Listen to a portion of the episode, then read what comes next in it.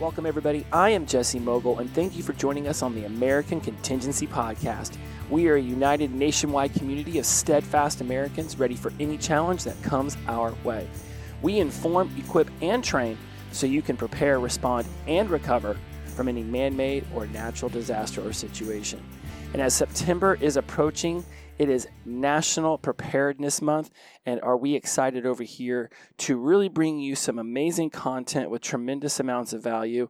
Obviously, we would be very excited if you joined the American Contingency Network over at our website, AmericanContingency.com. Being a member is super easy. It's a few clicks of a button for less than it costs for a fast food value meal every single month. You could be a member of one of the fastest growing and largest nationwide communities of people who are looking to be prepared and ready for situations. And the team has been having a lot of conversations over the last month about what we can do to bring a ton of value to our members and our future members as far as being prepared. And what does that mean and what does that look like and what would that feel like? And one of the things that Tom has brought up a lot, and I believe he's the first one who coined it within the team and now it's just sort of become a mantra, is this idea of are you prepared for any given Tuesday? And what we mean by that is just the regular old day any old day that could just come about that isn't one of these catastrophic, cataclysmic type of events. Because we know about the catastrophic and the cataclysmic events. In fact, when it was the idea of this any given Tuesday was brought up in a meeting recently. Uh, Lori, who you met back, I think, on episode five or six or something of that nature, she's on the team. So is Denny G. He's our lead training coordinator. Uh, there's another member who I've not introduced to you all yet, so I'll keep her as a mystery guest, and she'll come on down the road. And of course, you know Tom because he was in the first four episodes. And so when Tom said any given Tuesday, Lori was like, wow, you know, how interesting that we're using the term any given Tuesday, considering what, what happened on a Tuesday here in the United States. And my brain immediately connected with what she was referencing. It was 9 11, it was a Tuesday morning. And I thought, as we were going through this process of being prepared for any given Tuesday, my brain started to sort of conjure up all of these events that have happened in, let's just go the modern times since World War II that if you were alive for those, then you absolutely remember where you were for those. The nuclear bombs going off to end World War II. If you were alive back then, you absolutely know where you were back then. Um, JFK or MLK being assassinated, you absolutely are going to know where you were at for those events. Perhaps even when Ronald Reagan Uh, was attempted to be assassinated. You would remember where you were for that. The moon landing, totally, you're going to remember where you were for that. When the Challenger exploded or when Discovery exploded. When a certain president got on television and said he did not have sexual relations with that woman, you probably remember where you were for that. Not a very great day for our nation or our president at the time, but definitely something that people remember. 9 11, we all know where we were when we first heard that, when we first saw the images on the television. Maybe you remember where you were whenever the stock market collapsed that one day and just fell thousands of points. And we were like, wow, what just happened right now back in the 08, 09 time. Uh, I definitely remember where I was when President Obama got on television and announced that Osama bin Laden had been assassinated. I definitely know where I was whenever I first heard that COVID was starting to shut things down. In fact, I believe it was the country of Italy that was first to shut itself down. And I remember very distinctly seeing somebody um, of their administration saying, you know, why are we being punished for shutting ourselves down? We're losing all these tourists, we're losing all this money. Because at the time, it was seen more as a nuisance than it was seen as this worldwide event that was going to shut the entire planet down for months on end. There are things that we remember where we were at. If you were in southern Florida, then you're going to remember where you were for Hurricane Andrew. If you were in Louisiana, then you're going to remember where you were for Katrina. If you were in California, then you're going to remember where you were for the Northridge earthquake. Uh, what about the people in the Northeast when they lost that electricity in like 15 different states because like some branch hit some power line in Ohio and showed the vulnerability of our grid? Like there are things that happen in our lives where we remember where we were when those things happened. Some are national or maybe even worldwide remembrances, and others are just more localized to our community. But it's more memorable when an event happens that is remembered and recalled by a vast majority of the population.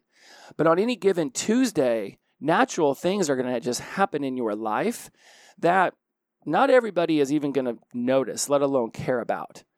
Um, I had this saying back when I worked in the hospitality industry for those years that a lack of planning on your part does not constitute an emergency on mine. And there's a lot of things that are going to happen in our lives that are up to us to have plans for around because we understand the extreme man made disasters, the industrial accidents, the train that wrecked in Ohio that spilled all the chemicals into the river. And that was a major catastrophe that we were talking about for months. If a cyber attack or a terrorism attack happens, like 9 11, we are all going to remember that major power outages that spread for you know days and weeks on end then we understand those very well civil unrest especially back whenever we were having a lot of the riots. I mean, American contingency was born out of what was going on in Portland a handful of years back. So we understand these extreme ones. The extreme Mother Nature events, the earthquakes, the hurricanes, depending on when you're listening to this, California just had Tropical Storm Hilary run through, and now they're calling it a hurricane because at the same time Hilary was running through, dropping the rain, um, Ojai had a 5.0 earthquake on the Richter scale. And they may have changed some of that. It might be a 5.2 now, but not important as much as they literally were having a tropical storm slash hurricane roll through at the same time that a earthquake hit. Wildfires. We've got Hawaii and the tragedy that's happening on Maui. We've got what's going on in Canada with the wildfires and what generally just happens in the Rockies and in the Southwest with wildfires. You know, flooding could be happening now in the southwest because of the rains that came with Hilary, and we're very well aware of the flooding that can happen along all of the major river systems over here in the SEC, the southeastern area in the Midwest.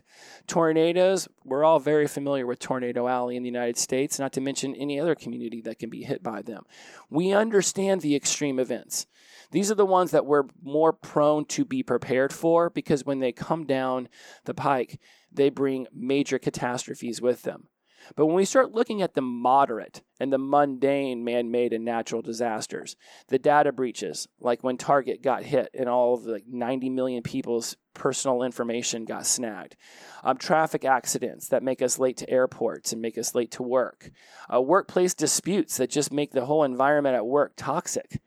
Like these are issues that we face in our day to day lives, but are we prepared for how we can maneuver through these?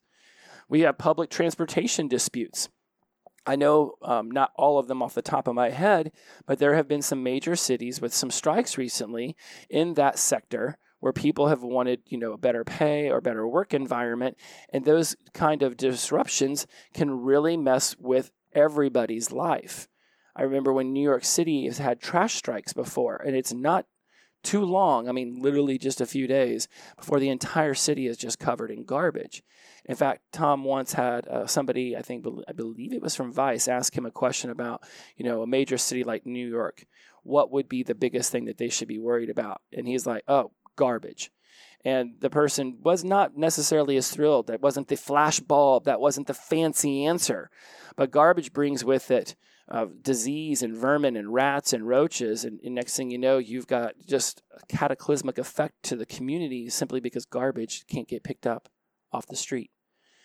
Gas leaks, something that is relatively harmless when found early enough. In the other day, I'm watching Instagram Reels, and somebody's ring on their front door recorded a house down the street exploding. And at the time, they believed it was a gas leak. And I haven't researched it further before I brought it up on this show. But literally, this house just explodes. A tragedy amongst tragedies, a whole family killed, and all the people around there. Imagine what happened to their lives and their homes. What else was going on around that house that caused that to explode? Who others' lives have been affected beyond just the ones who perished in the disaster? Of course, we understand the moderate Mother Nature related unforeseen events, thunderstorms. We can have some pretty hellacious ones here in North Alabama, and our backyard is lower than the surrounding houses. So we can accumulate two to three inches of rain very quickly in our backyard. And next thing you know, the girlfriend's over here thinking we need to start getting the sandbags around the patio because the water starts creeping up on us pretty fast. Yeah, next thing you know, you've got whole streets getting washed out with all the mud and just clogging up, and maybe you can't leave your home if something even worse were to happen inside your house during the thunderstorm. The other day, I'm driving around after a major thunderstorm, and there's power lines over roads and trees. I barely could leave my area. Snowstorms, anybody in the Northeast. I mean, if you have moved to Buffalo recently and not experienced a snowstorm up there, no doubt if you ask around, what should you be prepared for when winter comes? You've heard of snowstorms. It's like they can get like four feet up there in like a night. We've got heat waves rolling through the Southwest in Texas. I mean, I believe Phoenix was seeing over 100, 110 degrees for like 30 days straight before Hurricane Hilary swept in with some cooler air minor earthquakes. 5.0 might sound small to people who have not been in an earthquake, but I can assure you, you are seeing swimming pool slosh and you are definitely seeing things fall off your wall with a 5.0 earthquake. But there are minor earthquakes that are happening around other regions of the United States simply because of the way humans are interacting with the ground or, you know, just the earth does what the earth does. So the moderate ones that pop up perhaps a little bit more often, but are we prepared for those? I mean, do we have the water for the heat waves? What happens if it's a rolling blackout during a heat wave? And next thing you know, you cannot be inside your house because it got so hot so fast. Do you have a way of cooling yourself off? Do you know where you could drive in your local area to maybe get to a store or a library that had some air conditioning for a little while so that you could go about working from your computer and just not being home while you no longer have electricity during a heat wave? And then there's the mundane ones that I don't think a lot of people put thought into until they happen and they realize what a nuisance they are. And I really call these more of like the nuisance accidents. Um, not all of them. Uh, when I go through, I don't want to downplay any of these that you may have experienced that were substantially more than a nuisance. But for me, losing my wallet or my phone, it's a bit of a nuisance. You got to get a new driver's license. You got to cancel all your credit cards. Do you have the phone numbers from the back of your credit cards written down somewhere so that you can call those places and cancel them? What do you keep in your wallet? I hope it's not your social security card because that's really difficult to replace. Is your birth certificate kept in a safe place? In your home, you should be keeping all of those items in a waterproof box that is easy to grab in case you need to evacuate in a hurry. Because the last thing I want to deal with after something tragic happens within my life is trying to figure out how to get my birth certificate back. Where's all my insurance papers? Because you're going to want a copy of your policy because you never know what you're going to have to call and you never know if the insurance company is going to be forthright. So there's certain paperwork you want to make sure you have on top of just the lost wallet, lost purse. All the things that a woman keeps in her purse, I've definitely seen some women lose some purses and it's like the annoyances that they have to go through to replace those items after the fact are a tremendous. We're talking hours upon hours. When the internet goes down, temporary disruptions in internet con- connectivity can affect our remote work, our online transactions, our access to informations. What if there's a banking glitch? A lot of us do our banking now online. So when there's technical issues with the banking system, right now that can prevent access to our funds. It can disrupt transactions we need to keep our lives humming along. It can lead to financial uncertainty, which brings with it stress and anxiety. A car breakdown we talk about car breakdowns a lot, and this isn't something that you can necessarily have every single avenue prepared for. But when you think about a vehicle breaking down and missing your appointments and your work delays and such, yes, you can have jumper cables.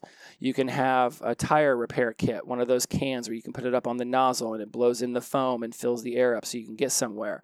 But do you have an emergency blanket to block yourself from the sun or to keep you warm if it's cold? Do you have enough water to keep everybody in, that could be in the car hydrated for the next four to 24 hours? There's a lot of things that come with a car breakdown, even a med kit. It doesn't have to necessarily be, you know, one of these EMT med kits that would show up in an ambulance, but certainly if the car breaks down and somebody gets injured along the side of the road, are you prepared to help? Are you ready to do something about that? When we look at the mundane mother nature ones, the allergies, the pollen that sets in, how that just general discomfort. What about if somebody's allergic to nuts, let's say? Peanuts is a big one. Do we have EpiPens available? If somebody needs insulin, do we have methods of keeping the insulin um, below 86 degrees Fahrenheit so that it doesn't go bad? Are we thinking about when we travel, keeping it between that 59 to 86? And do we have contingency plans in place in case our primary way of keeping that insulin chilled no longer works? If you live in a uh, region that's very wet, you could be looking at black mold infestations.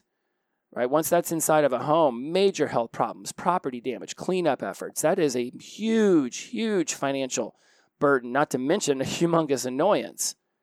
Pet health emergencies. What happens if you are on a hike and your dog gets bit by a spider or a snake or gets injured?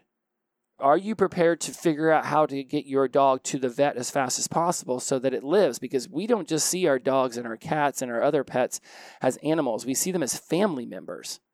What are the contingencies in place for the animals? Our water supply disruptions. Temporary dis- disruptions in water supply, whether it's because of maintenance or contamination, can disrupt our cooking, our cleaning, our personal hygiene routines. I mean, Flint, Michigan's been going through something now for almost a decade because of the lead pipes. And I think it's Legionella uh, bacteria. It's, yeah, not off the top of my head, but I know that there's a bacteria in the water as well as issues there. And one of the reasons we came up with all of the categories wasn't just for the majors, right? We're talking the heavy hitters like the earthquakes and the hurricanes and the terrorist attacks, but it is these any given Tuesday kind of events. And that's what we really want to begin to highlight as we move through National Preparedness Month is what is it you can just generally have that will prepare you for a lot of situations. Because there are some supplies within each category that once had will prepare you for the general. Yeah, I mean, if your car breaks down, right? I mean, are you mostly thinking about having beef jerky and protein shakes in your car so that you can stay nutritioned up while you're waiting for AAA? Do you even know how to change a flat tire? Like, it's been years since I've done it, but I was very adept at it back in the day. Now I do have AAA, and, you know, because I live in a city, they're there in 20 minutes, and I'm like, yeah, let them deal with it. I'm just going to sit in the car in the air conditioner. But push comes to shove, I know exactly how to change a tire. I learned on more than one occasion if you don't set the parking brake, then the car will wobble while it's up on the um, the little lift, and it will uh, fall off the lift and it will crash to the ground, and that will be a big painful annoyance as well. So you want to make sure you set the parking brake so that the car doesn't shift back and forth, and of course you want it on a stable surface as well.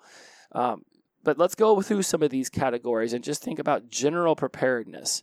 When I talk about food and water. I bring up stocking up on water a lot. And then I will go over to somebody's house or I'll ask them, you know, how much water do you just keep in your garage or do you keep somewhere in the home that's, you know, air conditioned, that's, you know, where it's good, you're ready to go and drink it. It's not a lot.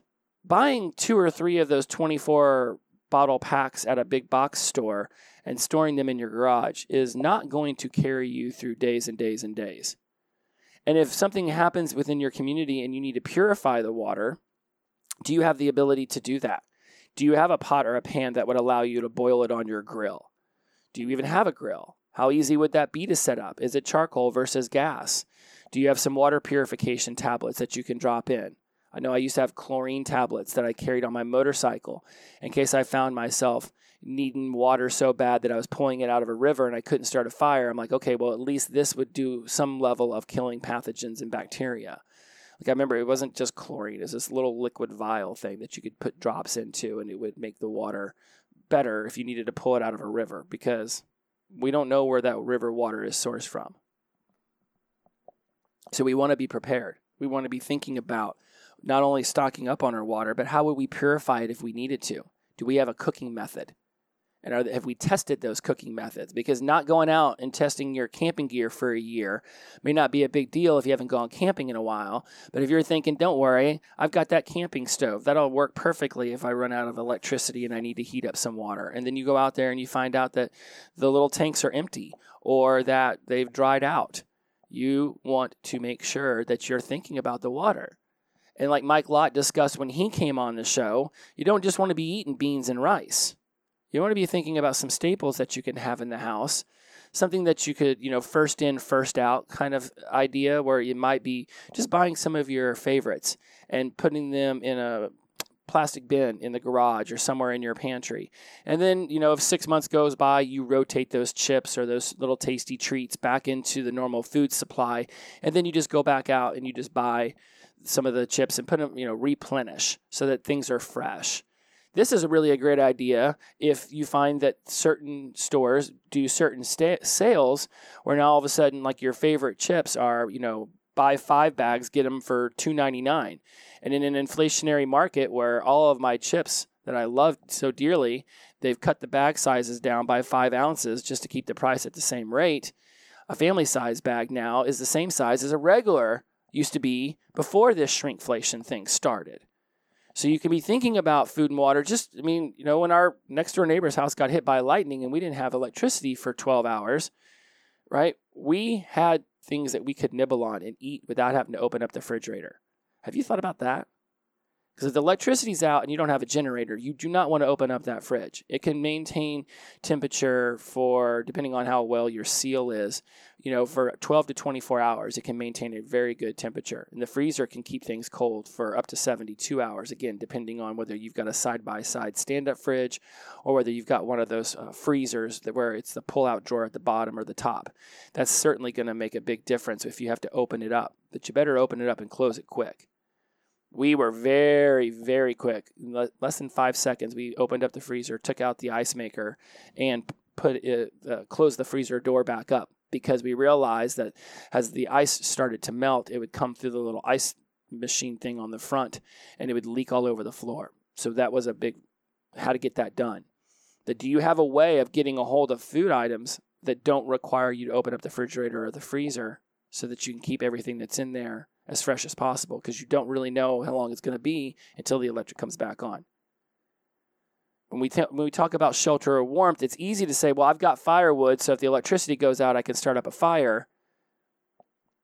But what happens if all your wood's wet and you can't start up a fire? Do you have emergency blankets? Do you have somebody's house that you could go to who perhaps it, it does have electricity? Do you have alternative heating sources? When I was talking with the team about when the electricity went out, and I was like, yeah, was like, we had a ton of candles, but I didn't want candles lit up over my house. Having rooms with candles just burning with nobody paying attention to them is an opportunity for an accident with fire. And the last thing I want while we're going through a major thunderstorm, next door neighbor's hit, house hit by lightning, and no electricity, is also be dealing with a bedroom on fire. So, having alternative lighting sources as well as heating sources within my shelter is extremely important to me. Electric blankets don't work when there's no electric, but I'll promise you, I've got 15 different blankets and I've also got those emergency ones, not only in my car trunk. So, if my car does break down, I can block the sun or I can keep myself warm if it's extremely cold, but they're also very useful in the home a lot of people don't necessarily pay attention to the seasons shifting and how their home can be worked on and be made sure. There's going to be a lot of rain in spring in certain areas and a lot of snow in the winter. How do you need to prepare your house? When we talk about our health and we talk about our medical, a lot of people are really gung ho about discussing health as far as first aid kits and medical skills and developing a health management plan for anybody in the house. But what about your own personal body? Like, are you monitoring your own health? If you were to find yourself in a difficult situation, would you physically be able to participate in getting yourself to safety? Or if there was multiple people all working for the same goal to get themselves to safety, would you be the anchor in that group? Not the anchor in a good way, but would you be the one dragging them back and holding them down because you're physically not as fit to be able to handle, you know, the terrain or the walking or the moving through the heavy humidity or the heavy snowfall? Our bodies are the vessel for which we get ourselves to safety, to get ourselves to a place of stability. We want to be paying attention to how many steps have we walked today? How far could we walk if we had to walk really far in any given day for a reason? Do we even have shoes that we could get a hold of on the quick if we had to get out of our house and find ourselves in a situation where what we're wearing is all we get to wear for days upon days? Yeah, those are the big cataclysmic ones. But if you find yourself just on any given day, car breakdown, do you have a pair of shoes that you might have to walk two miles to get a gas can because there's nobody around? It's on those times where it's like you're looking down and you're in dress shoes or heels and you're like, well, I did not prepare as well as I could have. Keeping an old pair of sneakers in the trunk isn't that big of a deal if you when but I'll tell you what, when you need those in a bind, it's going to be huge that they're there. Mental health is humongous. It's really interesting to me that the two things that I care about the most, addiction recovery and preparedness, both have their national awareness months in September. I run a podcast called From Sobriety to Recovery as well for my other business outside of American Contingency. And I'm planning on doing a whole bunch of stuff there because addiction often stems from mental health imbalances and things that can be worked on and shifted. And so whenever I start to talk about health, I'm very up on this idea of what are we doing about our mental health?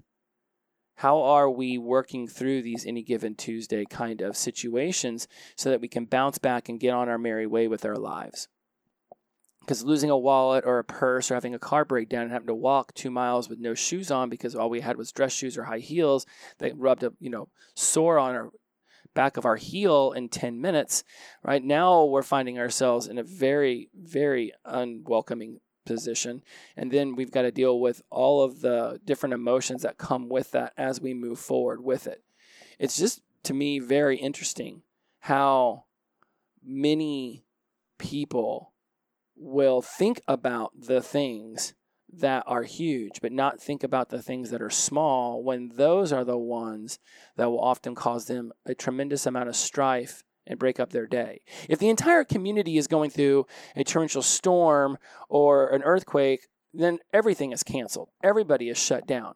But when you have a minor little tragedy in your life, that is very much a major one in your life, but to the rest of the community, they're just like, yeah, that's just Tuesday to us. How can you get yourself back up and running? Because the rest of the world isn't stopping for you. When we talk about security and defense, do you feel comfortable in your home on any given evening? Do you feel that you have reinforced your doors, your windows, your entry points? Do you have a communication plan with the people in the house so that if something is going on downstairs and somebody is breaking in, you're not going down there with a baseball bat or a fireplace poker like they do in the movies, thinking that you're all of a sudden going to be the hero of the day? because you don't know what kind of weaponry those people have walked into your home with. Because this community is clearly the ones that enjoys being prepared, like in other shows when I have to preface guns and that nature, I understand that this is very much a topic that we can discuss here. I don't own a gun, but I'm very much looking forward to owning a gun once I've been trained on how to handle a gun.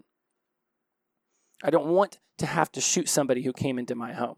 It is not. I don't wake up and be like, "Boy, I really hope I, my house gets broken into today." I'd love nothing more than to shoot somebody and then have to deal with that aftermath and that tragedy. No, no. The majority of people who own weaponry, whether it be guns or knives or even nunchucks, are not waking up every day thinking, "Boy, I really hope I get to use this on somebody today." But if they own them, then they get trained in them and they are prepared to use them. I watch these shows all the time where the criminals come in and inevitably have a bigger weapon, a more powerful weapon than the person in the home. And I don't think a lot of criminals are going and, and getting specialized trainings in their weapon of choice when they break into our house. So I don't think it takes a tremendous amount of effort to have more training than the nefarious, inept thief who breaks into my house looking to take some things and sell them at the local pawn shop. And to a T, when I have talked to people who have a lot of weaponry, gun experience, firearm experience, they have been trained in how to handle a gun, keeping it aimed down range at all times, you know, how to set it down, um, removing the clip, breaking it down, cleaning it, storing it to a T. I have never, I will say a universal quantifier in this manner. I have never talked to somebody who has a lot of skilled training in the use of firearms who has not put a tremendous amount of emphasis on the safety of owning it, holding it, and using it. Even when my dad was showing me how to use a shotgun when we were kids so we could go dunk and deer hunting. Did I say dunk? I meant to say duck and deer hunting. He was just legitimately focused on the safety. Walking around with the shotgun open so that it's bent in half. If, I mean, most of you all probably have experience in this, so you might think I'm just you know, I'm preaching to the choir. But for those of you who have not really ever handled a shotgun and you're a hunter, generally you open it up so that it's no longer closed and could go off. But if there's bullets in the chamber, then you just open it up and you can carry it that way. And that's how my dad showed me to first carry a shotgun and over one of my arms. Like he was like literally, just, it's like I can, it's muscle memory. That's how much he, he drilled it into me. So if you want to get a weapon in your life, if you want to handle a firearm, then this is an amazing opportunity for you to go get training. And more than likely, you've got people in your lives who'd be willing to do it. And if you don't, you should join AmericanContingency.com and join one of your local chapters because I guarantee you those people would be more than excited to introduce somebody else to the safety, uh, handling, and usage of firearms. Because it's something to think about. It is absolutely something to think about because I don't know how fast somebody on the other end of that phone will come if I need help. And what's really interesting, and I know I'm trying to make this episode too long, nor do I really want to stick on the firearms thing too long, but when things go down in our lives and we go to call the authorities, one of the reasons they're the authorities is because they have guns. They have been trained in how to use guns. Hey, uh, something very bad's going on in my life and I need protected. I'm going to call somebody who has been trained in how to use a firearm. But what if you live way out in the woods? Or what if there's a lot of other people who need the emergency services at the time? So now you're 11th on the list. Are you prepared to be your own first responder? That's a huge thing we talk about and we'll continue until we hammer it, hammer it, hammer it home. We want everybody to be less reliant on infrastructure. Now, this isn't necessarily a, you know, uh, uh, get up on a soapbox against the government because it's not necessarily being less reliant on the government, although I believe that many of us probably do believe in that kind of uh, philosophy. But it's the infrastructure that they provide that we want us less reliant on. Because if things go sideways and everybody around us is in need, I want to be somebody who can take care of my own needs. If I'm standing on the street corner waiting for somebody to drive by and throw water out and food out of their window just because they're feeling generous and nice, to be standing out there a long, long time. And when the FEMA lines or the first aid or the, or the American Red Cross lines show up, there'll be a lot of people in those lines. Is that really where I want to find myself? around a humongous crowd of people desperately in need of water, food, and provisions, being in a scarcity mindset and overly emotional. And those are the big cataclysmic ones. But again, let's reel it in and just talk about any given Tuesday. Just because you're in need on any given Tuesday does not mean that the rest of the world's going to stop to help you. You want to have your own ways of helping yourself. This is why we talk about income and economics so much. Do you have an emergency fund? Do you have diversified income streams in case something happens to one of yours? I run a sobriety and recovery tribe, and recently uh, one of them uh, lost their workplace because the fires in Canada jumped the lake and burned down an entire area where her job was located. Luckily, she does have diversified income streams, so she's not as bad off as she would have been otherwise.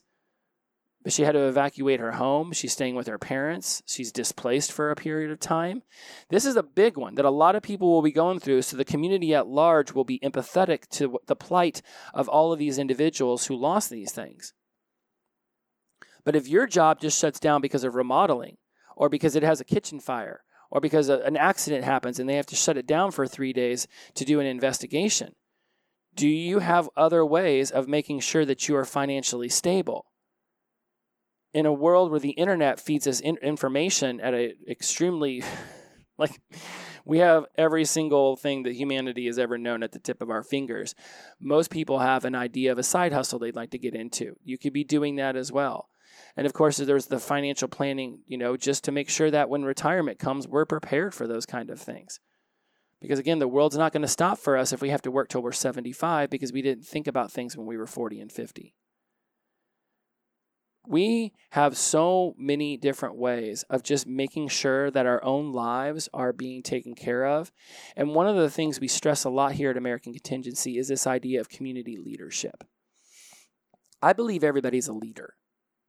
Do you have friends? Congratulations, you're a leader. Do you have a family? Congratulations, you're a leader. Do you have a job? Boom, you're a leader once again. Are you in a group of more than you and people are asking you questions? Congratulations, you're a leader. We have leadership opportunities every single day. So we can be joining preparedness groups, organizing preparedness workshops, I, in college, was writing for the school newspaper, and whenever hurricanes would roll through, I would go do the stories on the disaster relief. And American Red Cross would set up a bunch of tents and stuff and give, you know, free provisions to college students because most of us were just drunk all the time, so we didn't think about water and food.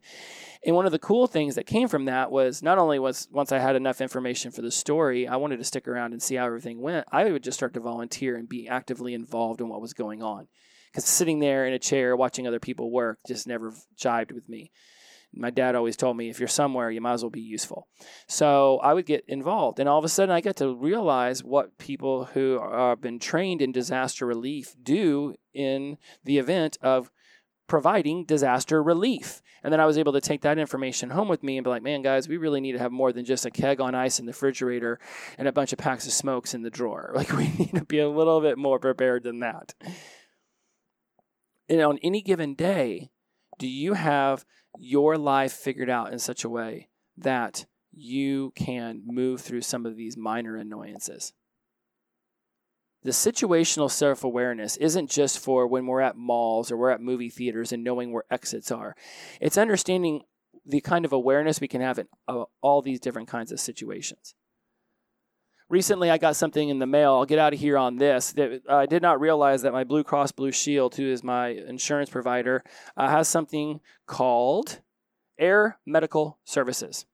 And they will literally fly me in an airplane or a helicopter if I get injured and I cannot be transported via an ambulance somewhere quickly because I need that much of medical assistance. I remember when I rode my motorcycle that summer across the country, 12,000 miles through 30, excuse me, 29 states that somebody along the way was like, "Do you have helicopter insurance?" I was like, "Never even heard of it." They're like, "Yeah, for like 50 bucks a year, you can get me- uh, helicopter insurance. So if you have an accident somewhere, then they will be able to lifeline you to the nearest hospital in a helicopter."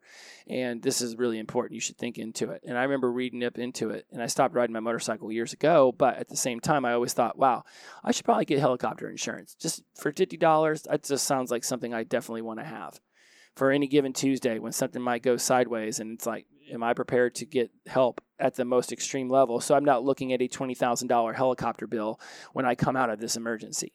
This is why we have health insurance because we never know when we're going to need it, but we sure as heck want to know that we have it. Same with car insurance. I've been paying car insurance for like a decade and never had to call these people up with a claim. But if something happens to my little Santa Fe, I want to know that it's taken care of. We can be practicing mindfulness. We can be enhancing our observation skills. We can be implementing daily situational awareness routines. You know, one of my coolest things I like to do is just play observation games and challenge myself to notice, you know, all the people wearing yellow or everybody looking down at their phone or how many dogs are in the park, just to keep my senses extremely keen. Because you just never know in this day and age whenever you might be somewhere where a shooting goes down or where an accident happens? Are you the person who jumps to the ground and stays there, or are you the person who's able to jump to the ground and stay there? You know, we're all thinking about our initial safety and then getting up and being of service to the people around. And again, I know I've been jumping back and forth between these cataclysmic, catastrophic events and these any given Tuesday events, but that's sort of the point is that we never know which is coming again, we see hurricanes, we see thunderstorms, we see some of these from a mile away. Then other ones just happen and they set our life off a tizzy for days upon days upon days. As we move into National Preparedness Month over here at American Contingency. We're going to be doing some lives over on social media. I'm not sure if they're going to be on YouTube or Facebook yet. We haven't quite figured out the platform, but that's not important. If you're a member of American Contingency, you will absolutely find out.